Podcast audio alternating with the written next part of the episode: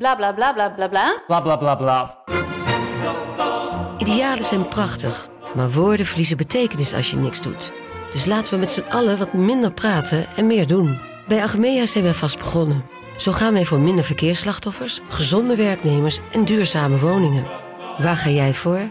Kijk op www.werkenbijagmea.nl Deze podcast is 100% expertisevrij en alleen geschikt voor amusementsdoeleinden. De inhoud mag dus niet worden beschouwd als financieel advies. Dit is Jong Beleggen, de podcast. Ik ben Milou. En ik ben Pim. Pim, wat hebben Texas Instruments, McDonald's en Netflix met elkaar gemeen?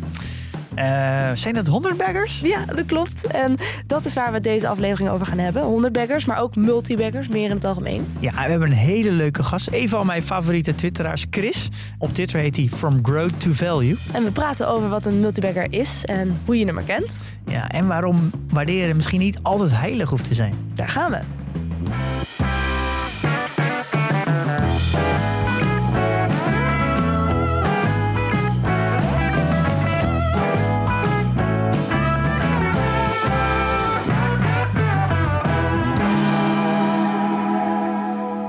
Zat te denken, hebben de Belgen eigenlijk één volkslied, Chris? Ja, dat hebben ze. Maar is dat dan in het, in het Vlaams of in het Dus er Walloons? is een Vlaamse eh, tekst en er is een Franse tekst. En waarschijnlijk ook zelfs een Duitse tekst, want we hebben drie officiële talen. Heel even een stukje luisteren. Oh ja. Ja, nou goed. Eh, dat is het, het volkslied. Ik zat er opeens over te denken. Maar daar zijn we hier natuurlijk niet voor. Want we gaan het hebben over multibaggers. Ja, dat is een fenomeen dat we al een paar keer voorbij hebben horen komen.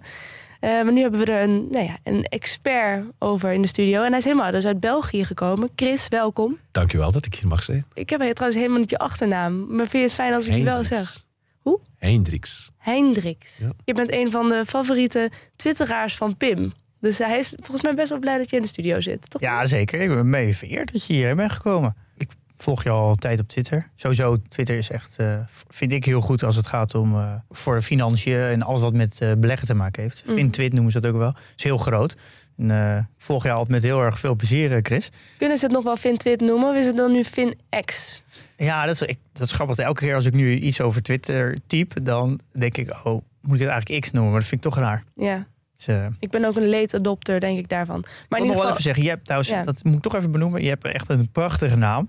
From Growth to Value. Ik vind dat echt, eh, echt fantastisch bedacht. Dank je. Eh, dat is eigenlijk natuurlijk wat iedereen eigenlijk een beetje wil. Eh, je wil beginnen met een klein eh, groeiaandeel. Dat het uiteindelijk gewoon een heel stabiel groot, ja, niet value in de klassieke, maar gewoon heel veel waarde heeft. Een beetje de koers van Apple en Microsoft, denk ik. Dat het nu weer misschien een vaste waarde. Hoeksteen van de portefeuille. zelfs nog verder teruggaan in de tijd. Walmart was een groei eh, Ja. aandeel in de jaren 70, 80. Gigantische groei. Veel te duur. Eh, maar ja, dat is al eh, heel lang een, eh, waardeaandeel ook. Amazon is, is, is in die transitie momenteel. Hè. Er zullen mensen zijn die zeggen, nu nog steeds zullen zeggen, oh, Amazon is veel te duur. Maar er zijn al veel meer klassieke value beleggers, of, of laten we zeggen, de growth at a reasonable price beleggers, de GARP, hè, die, Ja. die eh, Amazon hebben. Dus ja, dat is inderdaad wat erachter zit. Ja. Eh, maar voordat we er helemaal in gaan, kan, kan je, waar kunnen mensen jou van kennen? Wat, eh, sinds wanneer beleg je en hoe zou je je strategie omschrijven? Kan je wat vertellen? Ik beleg sinds een tiental jaar actief, dus in individuele aandelen. En dat is eigenlijk begonnen in 2013, toen, toen mijn vrouw zwanger was. Ik had zo'n soort van oergevoel van ik moet verzamelen voor dat ongeboren kind. Mhm. Eh, ik heb me er eventjes tegen verzet, maar ik voelde dan toch van ja, nee, ik moet hier iets mee doen. Ehm, Waar sommigen een nesteldrank krijgen en een, nestje gaan bouwen. ja, ja, jij ik had een verzameldrang zo, precies. Ja. Ja goed, ik, ik, ik, ik ken wel iets van eh, single malt whiskies. En dat was eigenlijk mijn eerste plan. Ik ga single malt whiskies kopen en eh, daarin beleggen. Eh, Mm. dat, dat kan ook. Ja, passion investing noemen we dat. Ja, passion investing inderdaad. Nu, mijn vrouw is juriste en fiscaliste. Die is heel goed om mij met mijn beide voetjes op de grond te houden. Dus haar eh, eerste vraag was van... Ga je er kunnen van blijven, van die whisky? Ja, ik heb er al helemaal aan gedacht. Ik koop drie flessen. Eén voor mezelf, twee om te beleggen. Waarop zij, haar nuchtere zelf zijnde, zegt... Dat is dus al min 33% opgegeren. Heel goed, Heel terecht. heel goed. Oh, toen heb ik goh, maanden, maanden, maanden bezig geweest met kunst en daarin te beleggen. Omdat ik hou ook van kunst. Maar kende niet zoveel van de beleggingskant van kunst. Dus daar ben ik heel intens mee bezig geweest.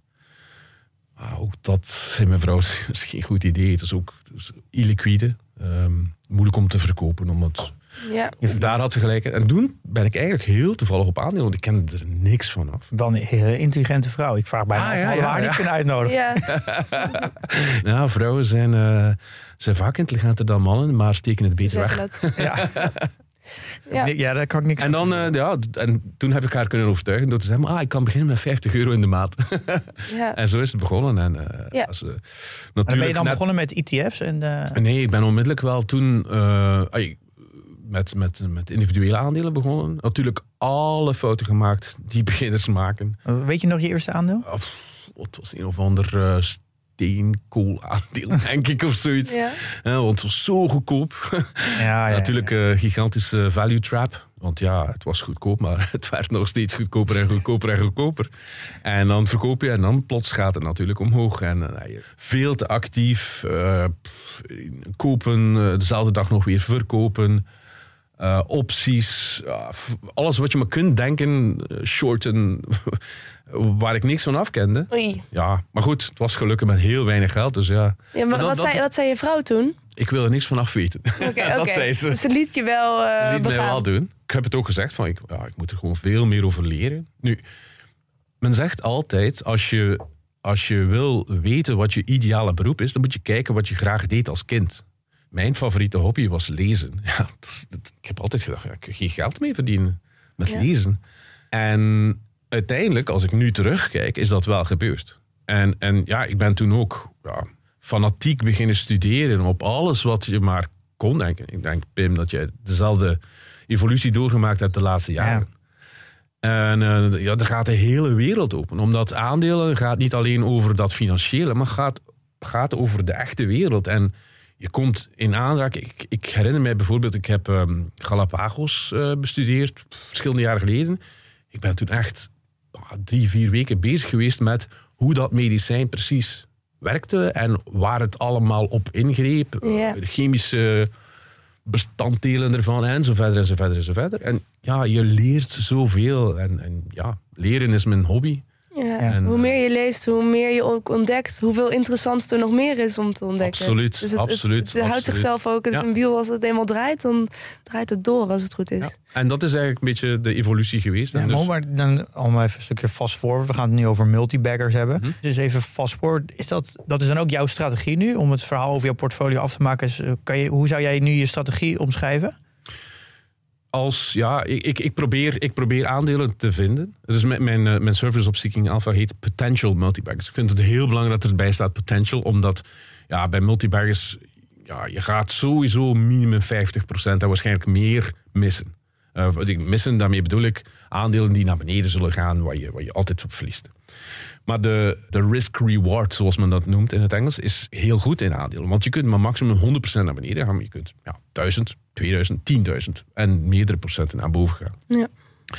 Dus je hoeft ook niet... Ah, het het is, je kunt perfect met, met 40% winnaars en 60% verliezers kun je, kun je outperformen. Nu, er zijn een aantal dingen die daar heel belangrijk in zijn. Het aller, aller, allerbelangrijkste is, ken jezelf. En dat is eigenlijk ook waarom ik in multibaggers doe. Ik ken mezelf. En een van de dingen die ik heel goed kan, van nature uit, mijn vader heeft het ook, is ik ben heel rustig. Ik panikeer niet. Ik bekijk dingen van op een afstand. En dat is nodig. Want eh, ja, die potential multibaggers, ja, die, die vliegen in één dag kunnen die 30% omhoog of naar beneden vliegen. Ehm, als je dan niet rustig bent, dan ga je verkopen Ja. op het slechtste moment. Ik lees ook in jou, op jouw Twitter-account staat... I help you stay calm where everyone panics. Ja. ja, en dat is ook zo. Mijn abonnees, die schrijven gewoon soms op onze interne chat... Chris, help me, I'm panicking. ja, calm me down, please. En, en dat is ook wat ik doe. Ja, hangt ervan af waar het over gaat natuurlijk. Maar, maar ik, ik, ik ga altijd de bredere context tonen. Ik ga altijd de bredere context tonen. Ja. Eh, ik zal een heel concreet voorbeeld geven. Eh Datadog. Datadog is eh, na, de, na de earnings die uitgekomen zijn eh, van het tweede kwartaal... is het, ik weet niet precies meer, maar iets van 20% gezakt. Nu, op dat moment zijn er mensen die beginnen panikeren. Oh, dat is 20% naar beneden. Oh, het zal wel heel slecht zijn. Ja, dan toon ik gewoon van, kijk, ja, oké, ze hebben een, voor het volgende kwartaal 10 miljoen minder dan verwacht. En goed, 10 miljoen op, wat was het, 300 miljoen? Valt wel mee, het was meer denk ik zelfs. Maar goed, valt wel mee toch? Eh, oké, tuurlijk is het, het is 20% naar beneden. Ja, maar kijk, is het afgelopen jaar, is het, of, of dit jaar zelfs, is het 75% omhoog gegaan eerst. Dan 20% naar beneden. Ook Ja. dat moet je. Dus hangt een beetje af van het aandeel. Dit is nu een voorbeeld. Als je mensen die cijfers geeft en de bredere context toont, nou, dat, dan kan meer ze Je meer. moet gewoon relativeren eigenlijk. Het heeft eigenlijk al e- eerst eh, echt wel een van de karakteristieken van een, een multibagger. Eigenlijk gewoon een aandeel wat veel groeit. Het is gewoon heel volatiel. Gigantisch. Eh, Ja. Dus je moet voornamelijk focussen op de fundamentals en niet naar de koers kijken. Ja. Wat natuurlijk wel lastig is als je elke dag Ja. kan inloggen. Wel, heel veel mensen denken dat ze het kunnen.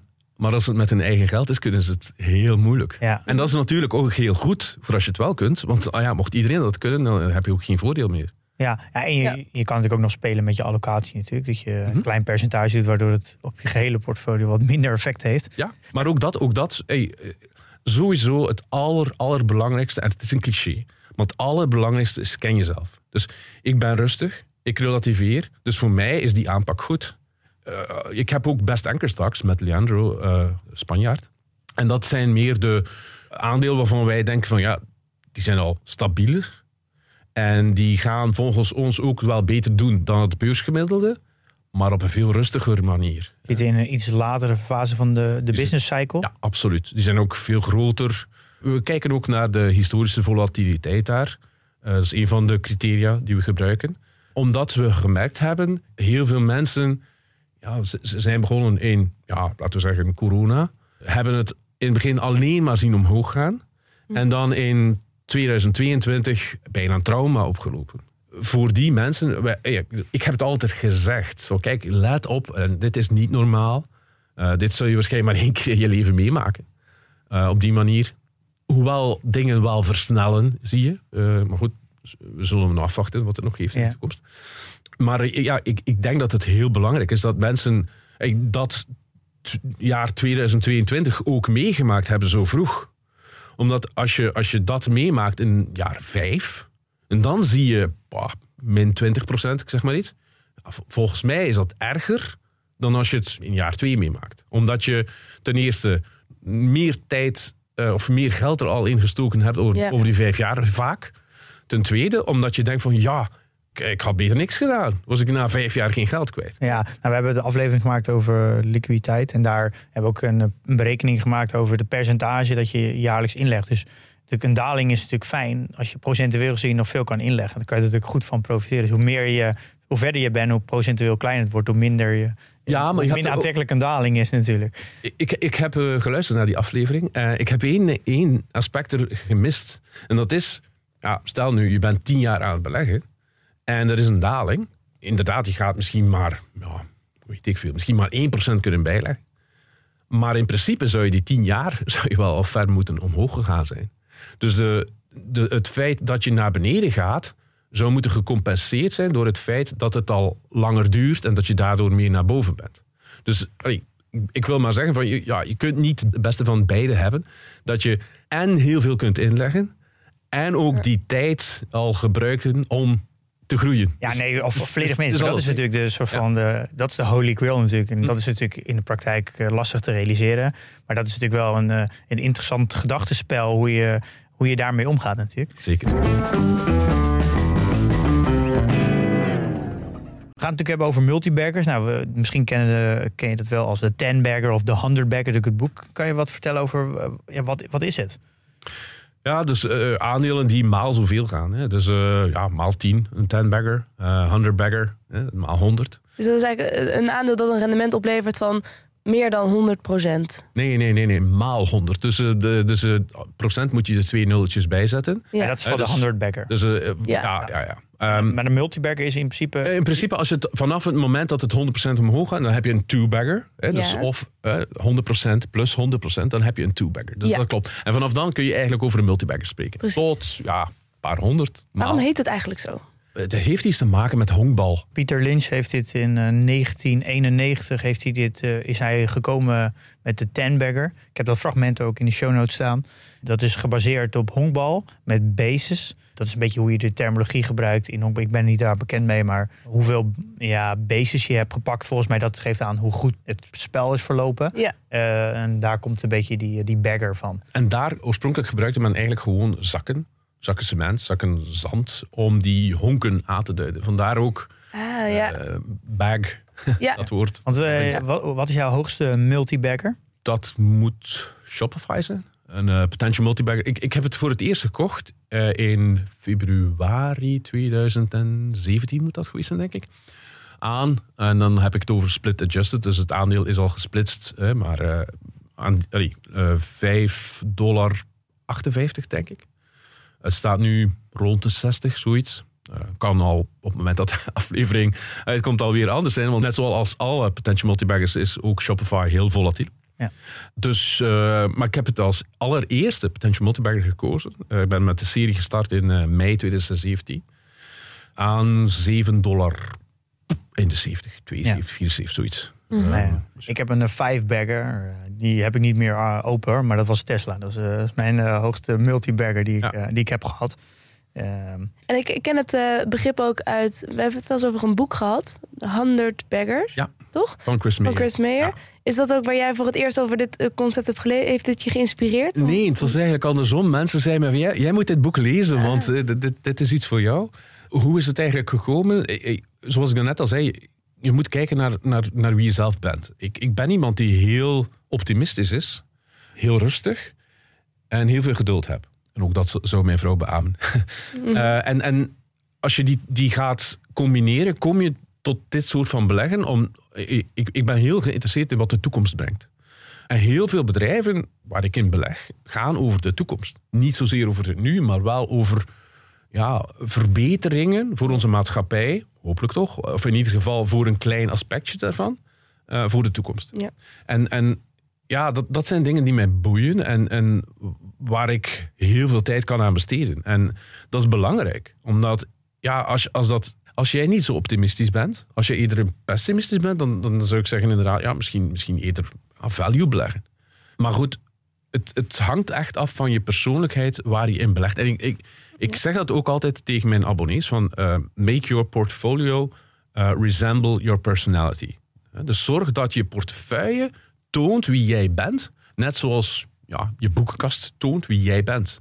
Met allerlei verschillende aspecten, want Ja. niemand is eenduidig.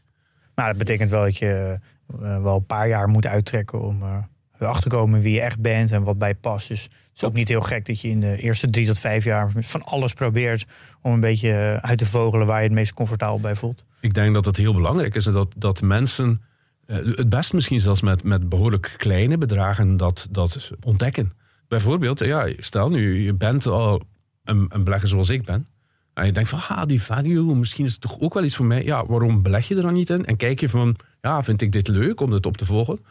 Als het nog eens pakweg 30% naar beneden gaat, hoe voel ik er mij dan bij? Ja. Ook wel, dat is heel belangrijk. Dat vind ik wel leuk in de, in de community die we hebben. Merk ik eh, heel vaak dat, dat mensen dan zich eh, voorstellen en dan op een gegeven moment zeggen: Ja, we, ik ben, ben met dit begonnen en ik merk toch dat past me niet. Dus ik ben hierheen gegaan.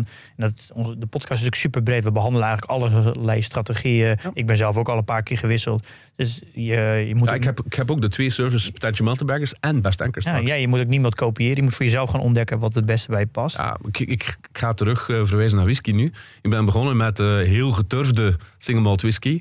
En maar ja, nu, nu, nu vind ik alle single malt whisky eh, heel erg Ja. lekker. Dus ook de hele lichte en eh, de fruitige. En, dus eh, je moet die, zel- je eigen smaak ontdekken. Ik, even, ik heb even gekeken naar, de, naar hoeveel, ja, wat voor 100 baggers zijn er allemaal. En die lijst is eigenlijk echt eh, behoorlijk. Eh, eh, even een paar namen noemen. Microsoft, eh, Walmart, Home Depot, Apple, eh, Cisco, nou, eh, Netflix, Monster Beverage, nou ja, Pepsi, Berkshire Hathaway. Nou, zo gaan maar door. Eh, eh, Nike. McDonald's, Unilever, nou, Amazon.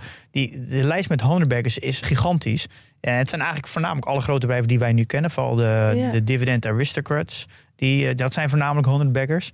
Eh, dus er zijn er best, best veel. Ja, dat is op zich hoopgevend. Want je denkt in eerste instantie dat we zoeken naar een speld in een hooiberg. Maar er zijn er uiteindelijk best veel. Maar ja, je moet op het goede moment vinden natuurlijk. Ja, Het grappige is dat ik dat heel vaak hoor van ja, eh, als je kijkt naar de gemiddelde aandelen, dan heb je maar 0,0 weet ik veel wat procent kans om een eh eh, multibagger, hundredbagger, whatever eh, te vinden. Mhm. Maar ja, als je kijkt hoeveel slechte aandelen er zijn, dan valt er al heel veel af. Ja. Je weet gewoon, als je duizend aandelen hebt, zijn er misschien zes, zeven, acht waarvan je denkt van, ah, misschien hebben die een kans. Oké. Al de rest valt al gewoon af. Ja. Ja, en dat is best wel helder te zien van tevoren, zeg je eigenlijk. In ieder geval voor jou. Oh, nee, het is nog altijd afwachten. Je kunt de toekomst niet voorspellen. Je kunt Nee. wel zeggen van, kijk, hier zitten de fundamenten goed, dat het kan gebeuren. Ja. Maar er zijn zoveel dingen die kunnen gebeuren. ja. Eh, maar je weet wel ja. heel snel welke het sowieso niet gaan worden. ja, Ja. je weet snel welke het niet zo. We gaan, ik wil straks, daar ga ik straks op terugkomen. Want hoe ga je dat nou herkennen? Mhm. Maar eerst even over eh, hoe lang duurt het nou voordat, een, eh, voordat het überhaupt een hundredbagger is? Gemiddeld in het boek eh, duurde het 26 jaar. Ehm, als je dat uitrekent, dat betekent dat dat, dat eh, 19,45% per jaar is. Vooraleer je maal 100 hebt. Ja, maar dat is wel goed om even stil te 26 jaar. Dus dat betekent dat je een aandeel ook minimaal 26 jaar moet vasthouden. Ja. Ja. Nou, volgens mij is en, en een van de leuke statistieken is, om het eventjes over de volatiliteit eh, te hebben. Alle, alle 100 baggers hebben allemaal minimum min 50% gehad. Minimum eenmaal.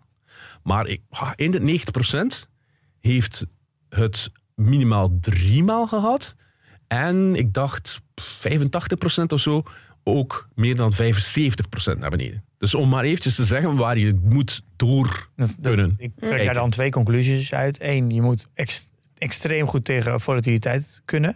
En de andere is, je krijgt altijd kansen als je ze mist. Ja, dat klopt. Dat klopt ook. En, en ja, ja, zeker, zeker, zeker, zeker. En, en dat is inderdaad ook een hele goede boodschap. Heel veel mensen zeggen, ah, ik heb het gemist.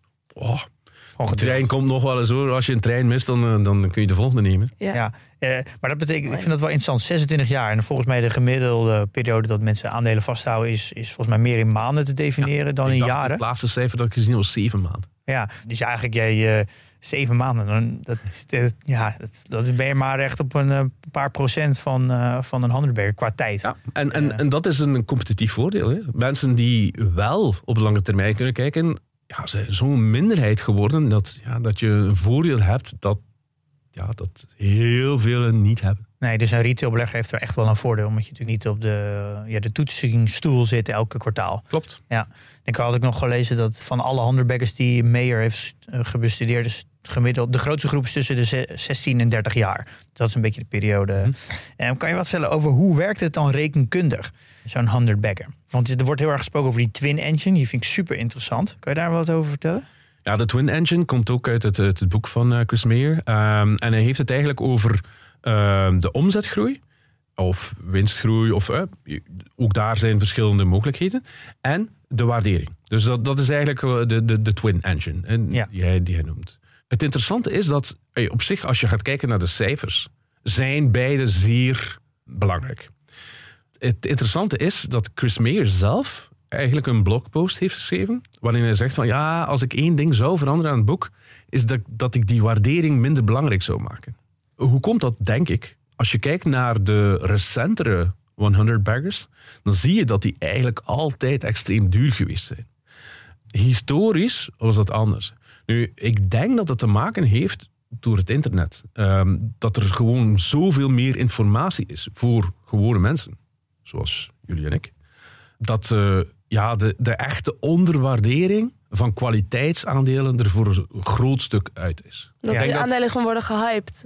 Ja, nee, ik zou, ik zou worden het niet, zo, niet gehyped gaan noemen. Eh, er zijn zeker aandelen die gehyped worden, dat, dat, dat, dat, Mhm. bedoel ik niet. Maar een heel goed aandeel, echt bovenmaatse kwaliteit, dat echt goedkoop is, ik denk niet dat dat nog echt... Nee, omdat mensen het al zien, die weten. Ja. Ja, Als je kijkt bijvoorbeeld naar een Amazon, als je kijkt naar een Netflix, die zijn altijd extreem duur geweest. Ja. Tesla.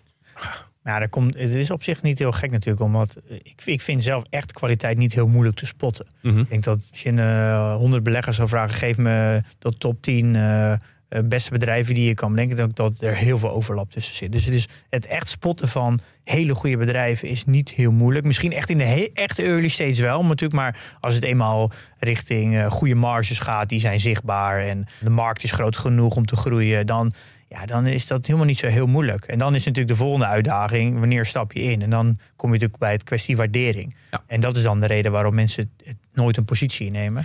Maar, en, en ik, wil waardering gaan relativeren. Ook, hè, ik heb gezegd, dat, is, eh, dat is mijn kwaliteit, ik relativeer. Ik wil het waar- waardering gaan relativeren. En hoe kun je dat doen? Je kunt bijvoorbeeld kijken, ja, toen ik Shopify kocht, was het extreem duur. Maar goed, we zijn ondertussen ja, zes jaar verder. Het is nog altijd extreem duur. Hè? En het is maal, ja, maal zoveel gegaan. eh, afhankelijk van wat de, wat de prijs nu op dit moment is. Dus ja, Amazon, ja, ik bedoel, iem- iemand die ook heel belangrijk is, kwestie van eh, multibaggers, 100 baggers, eh, David Garner van, van Motley Fool, heeft er, heeft er drie in, in zijn portefeuille. Die heeft Amazon, Nvidia en ik denk Apple ja, gekocht en gehouden en eventueel wat bijgevoegd. Maar ik, ik, ik bedoel maar, heel veel van die aandelen zullen er duur uitzien. Ja, goed, ik, ik, ik zeg ook tegen mijn abonnees, ja, stel nu dat je in de plaats, zoals ik, eh, aan, aan 7 euro, pak 74, ja, stel dat jij gekocht had toen het nog veel duurder stond, een paar maand later aan pakweg 12, ik zeg nu euro, dollar, zou je dan nu huilen dat het maar maal 5 is? Dus als, hoe langer je de termijn die je neemt, hoe minder belangrijk waardering wordt. En dat is heel belangrijk, denk ik. Dat je dat. Je dat eh, en ook daar weer moet je je eigen karakter gaan kennen. Als jij, als jij ehm, denkt van ja, ik, ik- het gaat 50% naar beneden en ik ga mezelf voor de kop slaan. Ja, dan heb jij een slecht gevoel eraan overhouden. Ja, dan, dan, dan ben je misschien beter dat je toch wacht tot de, die waardering voor jou Ja. Ja, wat, nee, wat, wat beter lijkt. Maar als je, als je zegt van ja, komt wel weer goed. Ik, ik heb tijd. En als ik het heb over mijn be- beleggershorizon, dan denk ik altijd in, in, ja, in decennia. Ja, het is niet natuurlijk een altijd een beetje hoe je, hoe je in de wedstrijd zit natuurlijk. Want het kan natuurlijk ook zomaar zijn als je hem echt te duur koopt. Dat het aandeel natuurlijk blijft groeien qua omzet en winst. Maar dat eh, de markt bereid is om veel minder te betalen voor diezelfde winst. Dat je gewoon je- zomaar vijf jaar vlak bent. Ja, ja. Er zijn best wel veel maar- cases in de Ja. geschiedenis geweest. Eh nou, Microsoft tien jaar vlak. eh, IBM eh, Ja, heel lang vlak. maar- maar- Eh. Microsoft eh, op dat moment onder Steve Ballmer was, was niet echt een groeiaandeel meer. Hè. Dus, Nee, eh, maar omdat het natuurlijk gewoon heel... eh, het was heel duur. En het is eigenlijk... Het is wel door gaan groeien qua winsten. Alleen, eh, ja, beleggers waren bereid om minder te betalen. Ja, dat maar is het ook, risico ook, dat ook je daar loopt weer moet je ook altijd heel goed... eh, Ik bedoel, we zijn bezig met de podcast. Ik heb zelf in de media gewerkt ook. Je moet ook heel goed kijken hoe nieuws gebracht wordt. Wat bedoel ik daarmee? Er worden veel te, te weinig vragen bij gesteld in het algemeen, vind ik. Als je kijkt naar hoe... het is 15 jaar vlak geweest. Gaat ervan uit dat je maar op één moment gekocht hebt. Namelijk op die ene dag dat het het allerduurste was. Ja, sorry, maar dat is geen realiteit. Ja. En ik bedoel, als je, als je dat doet, dan, ja, dan, dan beleg je ook niet goed. Nee, Eh, dus snap ik. dus in, in die zin, als je kijkt naar... eh, stel nu ehm, dat, je, dat je bijvoorbeeld in, in pff, 1996 gekocht had, eh, Microsoft. Hè, Of je denkt van, ah, het is serieus aan het groeien.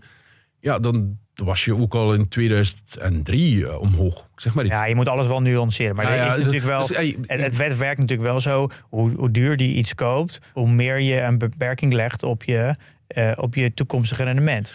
Want dat daar die Twin weer- Engine werkt natuurlijk precies de andere kant op. Ook En- daar weer wil ik, wil ik eh, nuanceren. In die- die zin dat ik, dat ik zelf voor mezelf uitgemaakt heb van ik wil die waardering zo onbelangrijk mogelijk maken.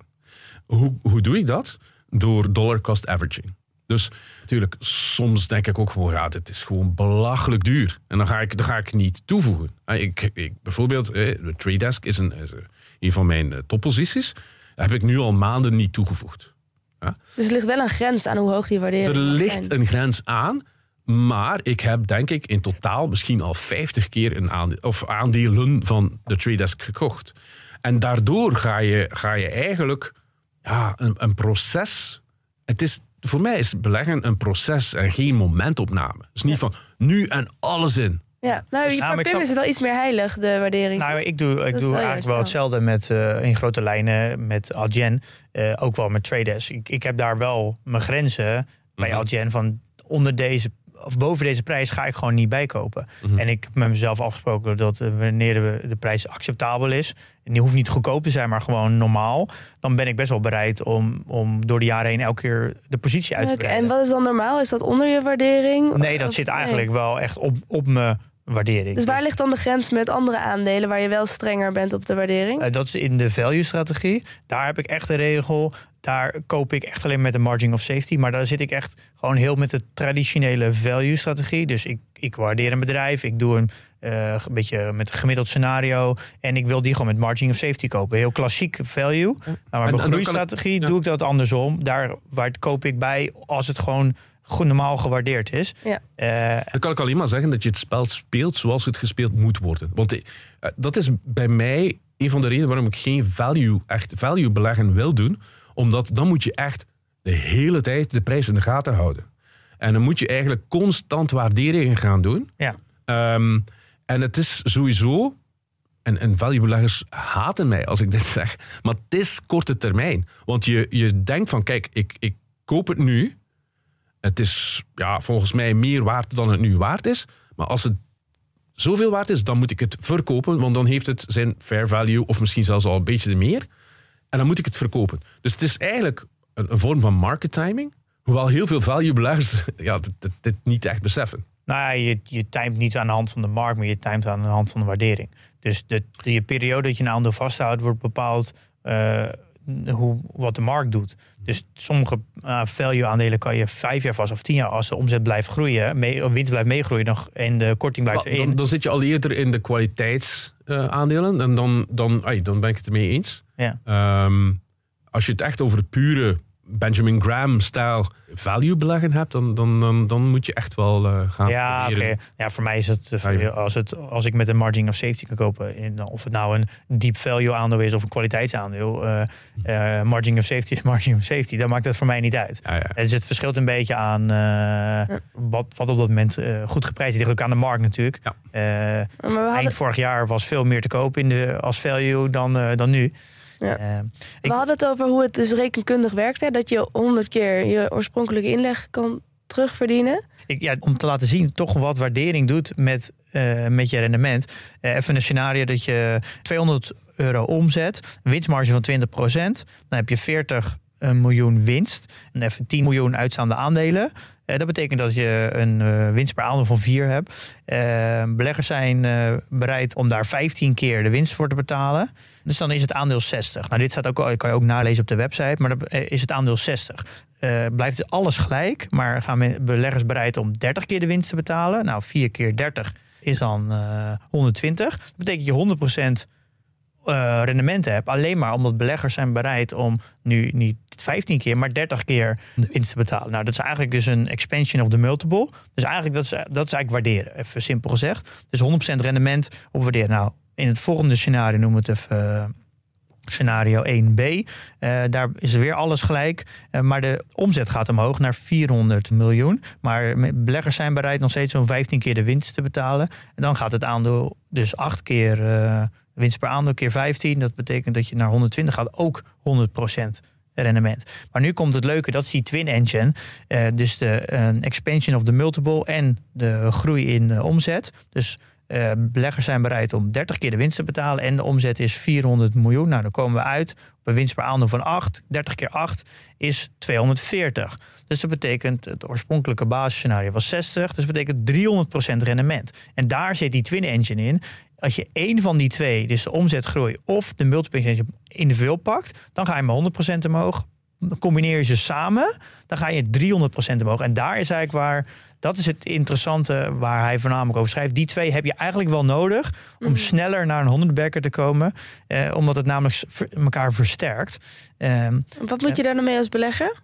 Ehm, dit geeft eigenlijk twee dingen. Dat omzetgroei heel belangrijk is. Maar dat waardering ook heel belangrijk is. Want als je het alleen maar van omzetgroei moet hebben, duurt het dubbel zo lang. Dat is eigenlijk de boodschap. Om het, Maar en en, ik, en dat, daar wil ik nog eens herhalen dat ik denk dat, het, dat de, die- die tweede motor amper of niet meer werkt eh, nu. En, en als je gaat kijken, bijvoorbeeld de coronacrash die, die er geweest is. Ja, alle goede aandelen. dat Was nog, ik bedoel, ik heb het dan over groeiaandelen. Echte groeiaandelen. Met ja, hele hoge omzetgroei. Er is geen enkel dat je, waarvan je zegt van, oh, dat is spotgoedkoop. Eh, Er, er was geen enkel spotgoedkoop. Dus ze waren allemaal nog duur. Nou goed, goedkoper dan voordien. Ja. En achteraf gezien goedkoop, zeker. Nou, dit- Maar om, om te zeggen, ja, het is echt goedkoop. eh, Nou, ik denk dat dit wel de, de, de reden is waarom Apple het de laatste jaren zo goed heeft gedaan. Omdat je- kon Apple kopen voor acht keer de winst. Voor mij vijf, zes jaar geleden. Kan je nu niet ja, meer voorstellen. 2016 toen eh, Buffett. Ja, dat, ja, dat kan je je bijna niet meer voorstellen. Hoeveel nu, keer is het nu? Eh, nu 30 of zo. Dus Ja. dit, dit is, hij heeft, Buffett heeft extreem voordeel van expansion of the multiple. Op, omzet en winstgroei plus share buybacks. Dat is een soort van eh, dat is een, is- is twin engine on steroids. Maar ja, Chris zegt dus dat die waardemotor steeds minder goed werkt eigenlijk. Dus ik kan me ook voorstellen dat het misschien wel steeds moeilijker wordt om echte handbaggers te Dat vinden. zou kunnen. Dat zou ik heb kunnen. daar- ik- zou ik- kunnen. Ik kon dat niet helemaal vinden, maar dat is hier van mijn conclusie. Dat ik juist zie dat alle bedrijven die kapitaalintensief zijn, daar zitten juist de kansen voor de honderdbekken. Maar dat is namelijk eh, contra-intuïtief, omdat namelijk wordt gezegd: eh, kijk, alles wat kapitaal light is, dat, dat is natuurlijk extra interessant voor beleggers. Maar veel- wat bedoelen we hier precies mee? Nou, bijvoorbeeld een, eh, een Tesla, die is natuurlijk super kapitaalintensief. Want als ze meer auto's willen verkopen, moeten ze een heel fabriek bouwen. Ja. Dan moet je dus superveel van tevoren voor financieren. Ja. Nou, als je in een McDonald's bent, dan moet je een heel nieuwe locatie openen. Bijvoorbeeld Basic Fit in Nederland. Nou, die heeft, je moet heel veel geld hebben om een complete locatie te openen. Ja. Eer dat dat weer break-even is, ben je jaren verder. Dus het is heel kapitaalintensief. Mhm. Software heeft dat natuurlijk niet. Die is niet kapitaal, is kapitaal leidt. Dat is natuurlijk voor beleggers een soort van walhalla. Extreem grote marges. eh, maar dat, dat is wel iets wat natuurlijk iedereen ziet. Waardoor automatisch beleggers al heel vroeg zijn, bereid zijn om veel te betalen. Ja. Ehm kapitaal-intensieve bedrijven, daar zijn beleggers altijd huiverig voor. Eh, en daar vind je dus nog steeds aandelen die relatief goed gewaardeerd zijn. Dus je ziet ook de lijst met alle handelsbackers, zie je voornamelijk kapitaal-intensieve bedrijven. En verrassend genoeg, zelden techbedrijven. En dit heeft te maken, naar mij, dat er geen, bijna geen techbedrijven zitten. Omdat namelijk die twin engine gewoon niet werkt bij, bij techbedrijven. Omdat het namelijk altijd een sterke waardering heeft. Ik ben het er niet mee eens. Oké, ik- Eh, plus, nog de, om, om die case af te maken, is Ja. dat ze tegen een veel te hoog, eh, hoog. Ze gaan met een hele hoge market cap naar de beurs. Waardoor, ja, als een bedrijf met 100 miljoen op de beurs staat of met 10 miljard. Ja, 100 miljoen is natuurlijk veel makkelijker te verdubbelen constant dan 10 miljard. Want op een gegeven moment ben je groter dan de economie. Eh, dus dat is niet te doen. Eh, dus het startingpunt is veel hoger bij eh kapitaalleidbedrijven. Omdat ze namelijk niet voor kapitaal naar de beurs moeten gaan. En dat moeten kapitaalintensieve bedrijven wel. Dat tweede ben ik natuurlijk wel mee eens. Maar ik denk dat je, dat je ook daar weer moet uitzoomen en gaan kijken naar de, de bredere context. Wat bedoel ik? Als je kijkt naar die eh, techbedrijven, ja, ehm, software as a service, waar het heel vaak over gaat, de cloud. Ja, Salesforce was de allereerste eigenlijk. Het wordt vaak de, de grandfather of SaaS genoemd. Hè, de software as a service, waar die hoge marges zitten. Als je gaat kijken naar eh, historische bedrijven, als een Microsoft bijvoorbeeld, ja, die marges lagen toen veel lager. Want die moesten cd'tjes maken, die moesten verpakkingen maken, die moesten dat overal gaan Kapitaalinten- sturen. kapitaalintensief, ja. Kapitaalintensief. Intensief. Dus wat bedoel ik? ook Wat, wat bedoel ik ermee? Ja, maar Sales- Salesforce ah, 2010 pakweg. Cloud rond diezelfde periode zo wat begonnen. Ja? Dus ja, je mag niet gaan oordelen over... er zijn geen eh, kapitaal eh, lichte bedrijven die eh multibagger geworden zijn. Omdat ja, het is gewoon nog te kort om te gaan oordelen over die periode. Dus ik, ik bedoel, dat ik bedoel, ik bedoel eens, ja. daarmee, als je, als je kijkt, zelfs op dit moment zit meer dan de helft van de bedrijven nog on-prem. Die hebben nog geen software as a service nodig, heel vaak. Ehm, die hebben vaak nog geen cloud. Ik bedoel, het is eigenlijk doordat wij ja, met nieuwe technologieën bezig zijn, denken wij dat, oh, de cloud is overal. Ja, er zijn toch nog heel Ja, het wat procenteel is nog laag, maar rekenkundig is het wel uitdagend. Want als ik bijvoorbeeld kijk naar Airbnb, die gaat met 90 miljard naar de beurs. Ja. Ja, ik, ik Daar kan, ik het kan heel veel rekensommetjes maken, maar dat gaat nooit een andere bagger worden. Ja, dat, dat, dat- dat- die kans is bijzonder klein. En dat heeft, maar ook kan dat, het gewoon niet. Ook dat heeft weer te maken met het klimaat dat we gehad hebben. Er was een extreem lage rentevoet, al ja, sinds de, de financiële crisis van 2008. Is die eigenlijk nooit ja, normaal geworden, laten we het zo zeggen. Nu, wat gebeurt er? Op het moment dat geld goedkoop is, gaan heel wat durfkapitalisten, dus eh, venture capital, gaat heel veel geld kunnen lenen van ja, allerlei instanties, eh, banken en zo, om al die nieuwe techbedrijfjes te gaan sponsoren. Want eigenlijk heel vaak is het sponsoren in het begin. Ja, maar ik bedoel daarmee geld komt natuurlijk van ex-founders en niet van banken. Meer komt- en meer. Ja, mm, Ja, ik zit een beetje in die de- VC-hoek, ja, ja, dus ik weet, ik weet een beetje waar het geld ik- vandaan komt. Ja, ik, mm, ik denk dat je, dat je daar... eh, ja, je, Is hebt, je, hebt, je, hebt- je durfkapitaal, hebt de dus- twee echt wel. Je hebt echt de twee. Pensioenfondsen start-up was in bij eh, een eh, C-round of D-round klopt, klopt, klopt, klopt. Maar goed, ook die zijn nog vroeg. hè. Eh, en wat bedoel ik ermee? Ehm, als, als ik het daarover heb, ja, die C-round, ja, vroeger was dat vaak al, eh, we gaan een IPO doen, we gaan naar de beurs om geld op te halen. Ja, nu heb je inderdaad eh, bij die C en D en ja, G en H-rondes bij wijze van Ja. spreken, heb je, heb je ja, die grote financiële instituties, instituten, sorry, die... ehm, ja, die, die, die nog gaan steunen. Terwijl vroeger was dat niet zo. Ja, die rente was veel te hoog. En dan konden ze eigenlijk ook wel heel, heel wat geld mee, mee verdienen, die banken. Ja, dat was weggevallen. Dus moesten ze andere manieren vinden om toch hun rendement te halen. En heel vaak was dat door dit soort van bedrijfjes te Ja. gaan in, in, in beleggen. wel je punt, maar bijvoorbeeld eh, Spotify, die is volgens mij naar de beurs gegaan. Die, heeft, die hebben niet eens kapitaal opgehaald. Die hebben gewoon alleen maar eh, bestaande aanhouders laten eh, verzilveren. Dus die hebben niet eens kapitaal opgehaald. Dus het, het hele idee waarom bedrijven vroeg naar de beurs gingen, dat neemt echt af. Nou, Adyen ook, die is naar de beurs gegaan. Die had al onwijs veel cash. Die, die, die is alleen maar naar de beurs gegaan om bestaande aandeelhouders een kans te geven om, om het liquide te maken. Dus die, die willen eigenlijk niet eens naar de beurs. Die gedragen zich er ook van, wat doen we hier? Eh, maar om even de beurswaardeverschil aan te geven. Apple ging in 1980 voor 1,8 miljard naar de beurs. Eh, Monster Beverage, nou dat is een bedrijf eh, dat eh, een beetje concurrent van Red Bull. Dat heeft helemaal echt een gigantische return gemaakt. Die ging naar de beurs voor 83 miljoen. Amazon voor 550 miljoen. 550 miljoen. Netflix voor 300 miljoen. Eh, Tesla voor 1,7 miljard. Maar een verschil. Adyen ging voor 14 miljard. Airbnb ging voor 90 miljard. Dus het is, toen Maar- Apple op 90 maar- miljard kwam, hadden ze al een Ja, return van der- 20, eh, 20 bagger was het al. Ja, ja maar als je, als je het hebt over Airbnb, dat gaat geen 100 bagger worden. Dat, dat ben ik het mee eens. Maar Adyen heeft een kans volgens mij. Dan, dan moet je 1,4 triljoen, eh trillion is het Engels. Eh, wat is het in het Nederlands? Biljoen waarschijnlijk? Ja. 1400 miljard, laten we het zo zeggen. Eh, ik, denk, ik denk dat Adyen op lange termijn, hè, we hebben toch gemiddeld 26 jaar 100 bagger. Ik denk dat een, onder andere ook omdat je, omdat je inflatie moet rekenen. Als je gaat die 1,8 miljard van Apple 1980 gaat omrekenen naar huidig geld, gaat het ook een pak meer zijn. Hè? Ja, ik ben het er mee inflatie. eens. Ah, de, de, Ik ben het er mee eens. Dit is wel een beetje... En, en, en, Ja. en ik denk ook daar dat we historisch uit een, een, een heel rare periode komen. Vanwege die gigantische grote waarderingen als eh, privébedrijf. Dat, dat heb je eigenlijk in de geschiedenis nog heel weinig gezien. Dat privébedrijven op die manier zo'n gigantische eh, eh, waarderingen kregen. Dus de, ja, inderdaad, de Airbnb's, de Ubers en, en dat soort van bedrijven, die eigenlijk kunstmatig lang privé gehouden zijn vanwege de, ja, Ja. de rentecontext. Ik vind het wel jammer voor retailbeleggers, omdat je veel later erbij komt. Maar het kan natuurlijk wel zo zijn, want we, eh, toen Apple naar, door de 1000 miljard ging, toen dachten we, nou, dit is al uitzonderlijk, maar nu zijn ze 3000 miljard. Dus wie weet zijn ze over Ja. 20 jaar, eh, hebben we bedrijven van 6000 miljard. Dus Ja, het zal dat- meer dat- zijn. Ja, zal meer dat, zijn. ja, maar als dat een soort van het nieuwe normaal is, dan, eh, ja, dan is natuurlijk een handbagger voor Adyen wel mogelijk. Dat klopt Voilà. natuurlijk helemaal. En En dat, zou zomaar kunnen. Dat zou moet je ook zomaar kunnen. En dat bedoel ik ook van, als je dat uitzoomt, dan zie je dat systeem meer en die structuren die, die erachter zitten. En ja, dingen die nu absurd lijken, zijn misschien niet zo absurd als je, als je gaat verder rekenen naar de toekomst toe. Ja, het, het, Ja. omdat Met inflatie. Omdat het natuurlijk bovenop. kap- kapitaalleid is en ze hebben een extreme. eh, kunnen ze een monopolie krijgen omdat het heel schaalbaar is. Kan, zou het in theorie zou natuurlijk moet- wel kunnen. Je moet ook altijd kijken naar welke markt ze, ze gaan bedienen. Dus de, de total addressable market, om het zo te zeggen.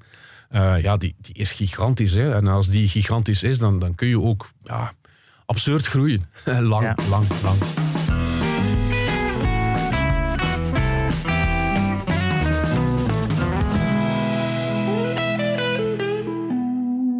Derde wiel hier. Eh, en de luisteraar en ik zijn volgens mij wel benieuwd naar wat nou, eh, hoe we die speld en die hooiberg gaan vinden. Wat zijn nou de karakteristieken van een multibagger? Waar herken je ze aan?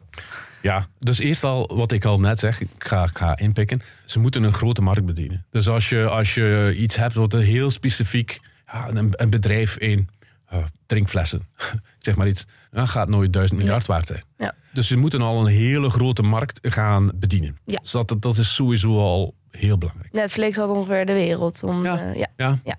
Shopify bijvoorbeeld, ja, zorgt ervoor dat iedereen dan eigenlijk die, ja, zonder dat je al te veel van technologie afkent, kan een eh, online shop die er zeer professioneel uitziet beginnen, die niet Amazon is. Ja. Hè, Het is eigenlijk eh, ook heel vaak, dat is een andere karakteristiek. Heel vaak zie je wat men in het Engels noemt counterpositioning. Dus ze gaan eigenlijk iets tegenovergestelde doen van wat algemeen gangbaar is. Ja. Hè, Dus ze gaan het tegenovergestelde pad kiezen. Ze gaan de nadelen die een Amazon heeft. En bijvoorbeeld, ik zeg maar eens, een Nike eh, wil niet verkopen op Amazon. Waarom? Ja, Amazon zet twee, drie van zijn eigen merken boven Nike. Ja, Nike wil dat niet. Nike wil zijn eigen merk brengen naar mensen Ja. met de ervaring die zij willen. Ja, dat kun je wel met Shopify, kun je niet met Amazon. Ze positioneren zich eigenlijk constant tegen de grote andere speler aan. Heel vaak Eh, wel. om, een, eh, Heel vaak ja, wel. om een alternatief te bieden. natuurlijk. Niet, niet in alles, maar in cruciale onderdelen. Bijvoorbeeld gaan- Android naast, naast iOS en Ja. natuurlijk Apple naast eh, Microsoft en zo. Elke die Ja. Azure naast, naast Amazon, En- en- AWS, elke die, die, die, die contra met net even een andere propositie. Ja, en ik denk bijvoorbeeld als je kijkt naar Shopify ten opzichte van Amazon.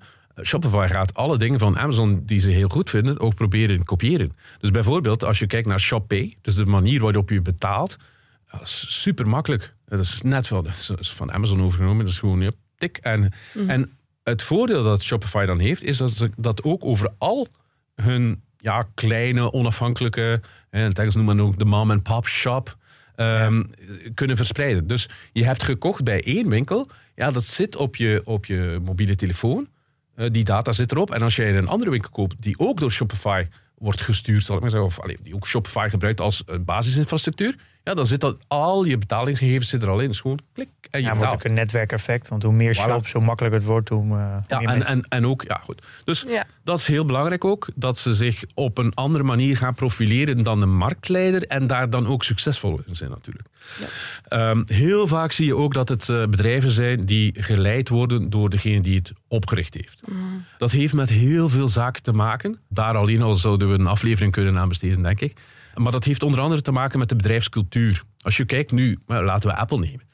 Apple is gigantisch succesvol sinds Steve Jobs er niet meer is. Ook, eh, voor die natuurlijk ook. Ja. Hè. Eh, maar oh, hij is gestorven in 2011. Als je kijkt naar de return sindsdien. Ja, dat is, dat is echt eh, ja, heel goed. Dat is, dat is meer dan een wat is het, 12 bagger, 14 bagger, ik weet het niet precies. Hoe komt dat? Omdat die geest van Steve Jobs zit nog altijd in de genen van dat bedrijf. Hij heeft, daar echt heel, hij heeft dat heel bewust gedaan. Eh, Tim Cook waakt daar ook over. Steve heeft eh, Tim ook aangenomen. Ja, absoluut. absoluut. Dus dat DNA, als het ware. Hè, wij mensen als, eh, hebben een DNA. Wij mensen hebben ja, bepaalde aangeboren zaken, maar ook aangeleerde zaken. Wij kunnen die ook aanleren aan iemand anders. Ik ben leraar geweest. Ja, je gaat bepaalde attitudes, niet alleen maar kennis, maar ook attitudes proberen aanleren aan mensen. Je ziet dat heel vaak dat ehm, oprichters van een bedrijf hetzelfde doen. Als je dan hebt over Adyen, ja, Pieter van der Does is, is volgens mij ook op dat gebied heel belangrijk dat hij de kwaliteit, de drive en tegelijkertijd ook de, de kalmte in, in, in, eh, in Adyen brengt, die, ja, die, die echt wel een verschil maakt ten opzichte van heel veel concurrenten. Ehm, Maar hij neemt bijvoorbeeld, iedereen die aangenomen wordt, die gaat sowieso nog langs het management. Dus die gaat sowieso ook via hem. Dus dat zijn van die karakteristieken die eh, heel erg Ja. founder-led companies heel erg hebben. Ja, ja, ja. En dus uiteindelijk, als je kijkt naar welke voordelen bedrijven hebben, ik denk dat daar heel vaak misverstanden over zijn. Ik bedoel daarmee, heel vaak wordt er gekeken, ah ja, die oprichter is de slimste. Ja, heel vaak is, is dat maar tijdelijk. Je hebt iets nieuws gevonden, ja, iedereen springt erop. Of eh, ja, dat bedrijf heeft een technisch voordeel. Ja, technische voordelen worden zo uitgevaagd als, je, als, als andere bedrijven dat willen. Wat blijft er over? Ja, die drang, die echte drang. Als je een eigenaar bent, is het helemaal anders dan als je ja, een hired gun, zeg maar in het Engels. Dus als Ja. je aangenomen wordt eh, van kijk, leidt dit bedrijf is. Die, die drive is compleet anders. En Meyer in zijn boek noemt het de owner-operator. Ja. Dus eh, dat je degene die, die, die ook eigenaar is, ook het ook leidt. Eh, en dan geeft hij zo'n mooi voorbeeld dat het eh, veel meer lange termijn denken. Ze heeft persoonlijke eh wealth, dus persoonlijke vermogen zit in, staat op het spel. Dus waardoor je veel meer op lange termijn waardecreatie gaat zitten. Ja. Eh, Een, een derde kenmerk dan, hè, dus na de ja, counterpositioning zal ik maar zeggen. Ah, ja, de vierde, hè, want we hebben ook de grote, de grote markt. eh, en we hebben de ja, eigenaar eh, van het bedrijf die vaak nog belangrijk is. Dat hoeft niet altijd nog als... maar het DNA moet er nog in zitten. En heel belangrijk ook is omzetgroei. Heel simpel. We hebben het daarnet gehad over die, eh, die engines, die twin engines. Ja, die, die, die omzetgroei moet er zijn. Mm. Ook daar moet je wel goed kijken eh, op welke manier die, die, die er is. Want dat kan, dat kan wel volatiel zijn. Als je kijkt naar Amazon bijvoorbeeld, de laatste eh, tien jaar, er zal iets van een 20% gemiddeld zijn. Maar ja, heel volatiel. Dus het is 0% geweest, het is eh 5, 37% geweest. Eh, dus dan moet je wel een beetje ook daar gaan afstand nemen van is dit iets tijdelijks dat het zakt naar 0%? Eh, niet onmiddellijk gaan verkopen. Eh, laten we zeggen dat je kijkt over drie jaar van eh, hoe, hoe evolueert het. Ja, dat zie, je natuurlijk, dat zie je natuurlijk bij corona. Dat iedereen natuurlijk online ging bestellen. En daarna viel de omzet natuurlijk weer. wat- Want je kan natuurlijk niet diezelfde groei vasthouden. Ja, dan klopt. gaat het weer naar een normale trend toe. Ik kan me ook voorstellen dat een, eh, een bedrijf, als je, een, een, je wil dat het een hunderbagger wordt, dat het een beetje een klein bedrijf moet zijn. Ja, als je, als je echt een dan- hunderbagger... Ik, ik, ik, richt mij op eh, tenbaggers. Hè, dus, Ja. Maar als je echt een... eh, Zelfs ook daar. Als je daar begint met, ja, met een Airbnb aan, aan 90 miljard... Ja, dat, Is al heel groot. dat is gigantisch. Ja, dat, is, al heel erg gegroeid. Dat Dus is ik, kans, ik, ga sowieso kijken onder de 10 miljard dollar. Ehm, dat heb je wel nodig. Ehm, er zijn uitzonderingen en, en eh, ik heb daarnet Adyen genoemd. En dat dan heeft het, eh, de trade desk is, is, ook zo in, denk ik. Eh, heb ik gekocht aan 19,5 dollar, ook split adjusted. Ehm, ik, weet niet wat, wat de market cap was toen. Hè. zal misschien rond de, rond de, ja, zal misschien rond de 10 miljard geweest zijn. Het zal minder misschien ook geweest zijn. Het zal net eronder geweest zijn, denk ik. Maar goed, ik wil maar zeggen, die hebben ook een gigantisch grote markt die ze kunnen bedienen. Dus daar hangt het ook wel van af. Nu, Airbnb heeft dat ook, maar tegelijkertijd ja, aan 90 miljard. En het is niet dat je elke dag op reis gaat, terwijl je wel elke dag betaalt. Mhm, ja. Eh, Mark Mahaney in het boek Nothing But Net, waar we ook een aflevering over hebben gemaakt, die eh 87, die geeft aan dat het eigenlijk bijna alleen maar om omzetgroei gaat als de, natuurlijk de onderliggende marges potentieel hoog kunnen zijn. Dus bij software is dat vaak zo. Dan moet je dus voornamelijk gewoon focussen alleen maar op groei, want omdat die onderliggende marges er wel zijn, heb je dus eigenlijk een, eh, heel veel geld om die groei ook aan te jagen. En dan komt natuurlijk een moment dat je zo'n sterke positie hebt en dat je dan naar winstoptimalisatie kan gaan. En dan gaat het, dan krijg je echt de, de free cashflow getallen van een eh, Apple en Microsoft en Google die zo, zo absurd hoog zijn. Maar natuurlijk Amazon eigenlijk, waar die Amazon natuurlijk als een mooi voorbeeld geeft, die heeft, is nog steeds niet in de winstoptimalisatiefase, maar maakt een omzet eh, waar de paard hik van krijgt. Ja. Eh, dus als die eenmaal naar de fase gaan van winstgevendheid, dan kan daar de free cashflow kan echt kan gigantisch zijn. Want die onderliggende marges zijn best wel, eh, best wel gunstig. Ja, ik, ik denk als je, als je gaat kijken naar de omzet van Amazon, zelfs al in de, ja, wat is het, vijf komende jaren, dat die al boven die 1400 miljard zullen zitten, die Adyen eventueel zou kunnen bereiken. Ja. Dat is gigantisch, kun je je Ja. niet voorstellen. Ik heb ook het boek gelezen. Ehm, Ik vond het een heel goed boek. Tegelijkertijd eh, is het ook wel heel erg gebaseerd op wat we de afgelopen vijf jaar pakweg gezien hebben. Mhm. Als je kijkt over iets langere termijn, moet je twee elementen eh, nemen. En, en omzetgroei is het belangrijkste. Ehm, als je kijkt, je hebt de Rule of 40, ik weet niet of je die kent. Ja. De Rule of 40 betekent eigenlijk dat je de omzetgroei plus de winstgevendheid. Nu, welke winstgevendheid? Meestal neemt men free cashflow. En dan als je boven de 40 zit, dan is het goed. Maar 40 of hoger is goed. Dus bijvoorbeeld, stel dat je een bedrijf hebt dat ja, geld verliest, 5% van zijn omzet, maar het, het groeit aan 50%, ja, dat is een goed bedrijf dan. Ja, dat kan voor mensen die misschien wat minder van af weten van groei beleggen raar overkomen, maar betekent eigenlijk van ja, dat is een gigantische markt. Als je 50% groeit, ja, dat is groot. Ehm, als je gaat kijken naar de twee elementen en gaat kijken naar wat het belangrijkste is van die twee, ofwel eh, de marges, zal ik maar zeggen, ofwel de omzetgroei, dan is de omzetgroei ongeveer 50% belangrijker dan de marges. Dus het is niet dat marges compleet onbelangrijk zijn. En dat is de nuance die ik wou aanbrengen bij het boek. Daar wordt er alleen maar over die ene factor gesproken. Eh, dus de free cashflow margin, of, of welke ook, het kan, kan ook operational eh, cashflow zijn, afhankelijk van het bedrijf een beetje. Maar het heeft toch wel een rol. Ja. Minder belangrijk, maar toch wel een Ja, rol. ja, ja. ja. Oké, dus eh, als ik het even dan samen probeer te vatten. eh, de- er wordt een hoop genoemd, maar wat ik nu dus begrijp is, nou ja, relatief klein is nou ja, fijn eh, als je op zoek bent naar een multibagger. Eh, Het moet natuurlijk een, een goed management hebben. Hè. Bij voorkeur nog founder-led of de geest van de founder die nog aanwezig in het bedrijf. Kwaliteitsbedrijf moet het natuurlijk zijn. Daar hebben we ook al meerdere afleveringen over gemaakt. Stevige groei moet het hebben. En dan vooral ook de omzetgroei. Het moet groter, groter, groter. Wat? Grote markt. Ja, je zit naar mij te gebaren. Een grote markt moet het zijn. De total addressable market moet groot zijn. Want ja, dan, dan kun je natuurlijk die, die omzet eh, ook laten groeien. Aantrekkelijke waardering. Verschillen de meningen een beetje over. Maar eh, volgens mij zijn we er wel uit. Eh, en mis ik dan nog iets, Pim? Ehm, Geduld. Ja, nou, ja dat, dat is natuurlijk uiteindelijk eh, misschien wel de allermoeilijkste. Als je dit bedrijf in portefeuille hebt, wat denk ik heel veel mensen uiteindelijk wel hebben gehad, een handelsbagger. Maar ze hebben één ding niet gedaan en dat is het vasthouden. Ik, wat ik een beetje heb begrepen van allemaal beleggers die voornamelijk lang beleggen, als je vraagt wat is je grootste fout, zeggen ze allemaal, ik heb te vroeg verkocht. Dus eh, gemiddeld duurt het 26 jaar voordat het een handelsbagger is. Dus eh, Ik ken, Eh, ik, ik ken maar een paar mensen, en ik ken ze niet persoonlijk, die 100 baggers hebben. Maar ik ken echt zonder overdrijven minstens een dozijn mensen die zeggen van... Ah, had ik het gehouden, had ik een 100 bagger. Ja, ja, je moet het ook durven vasthouden. En de geduld hebben, inderdaad. ja, dus 26 jaar niks doen is misschien wel het allermoeilijkste. Ja, dat denk ik ook.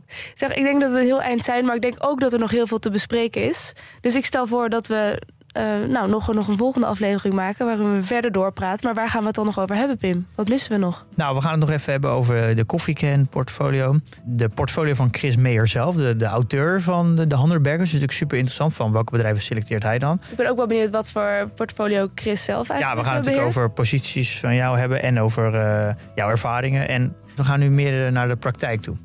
Oké, nou daar kijk ik naar uit. Chris, voor nu bedankt. We horen je in de volgende aflevering weer. En dan zeg ik tegen de luisteraar... in de tussentijd, investeer in je kennis en beleg met beleid.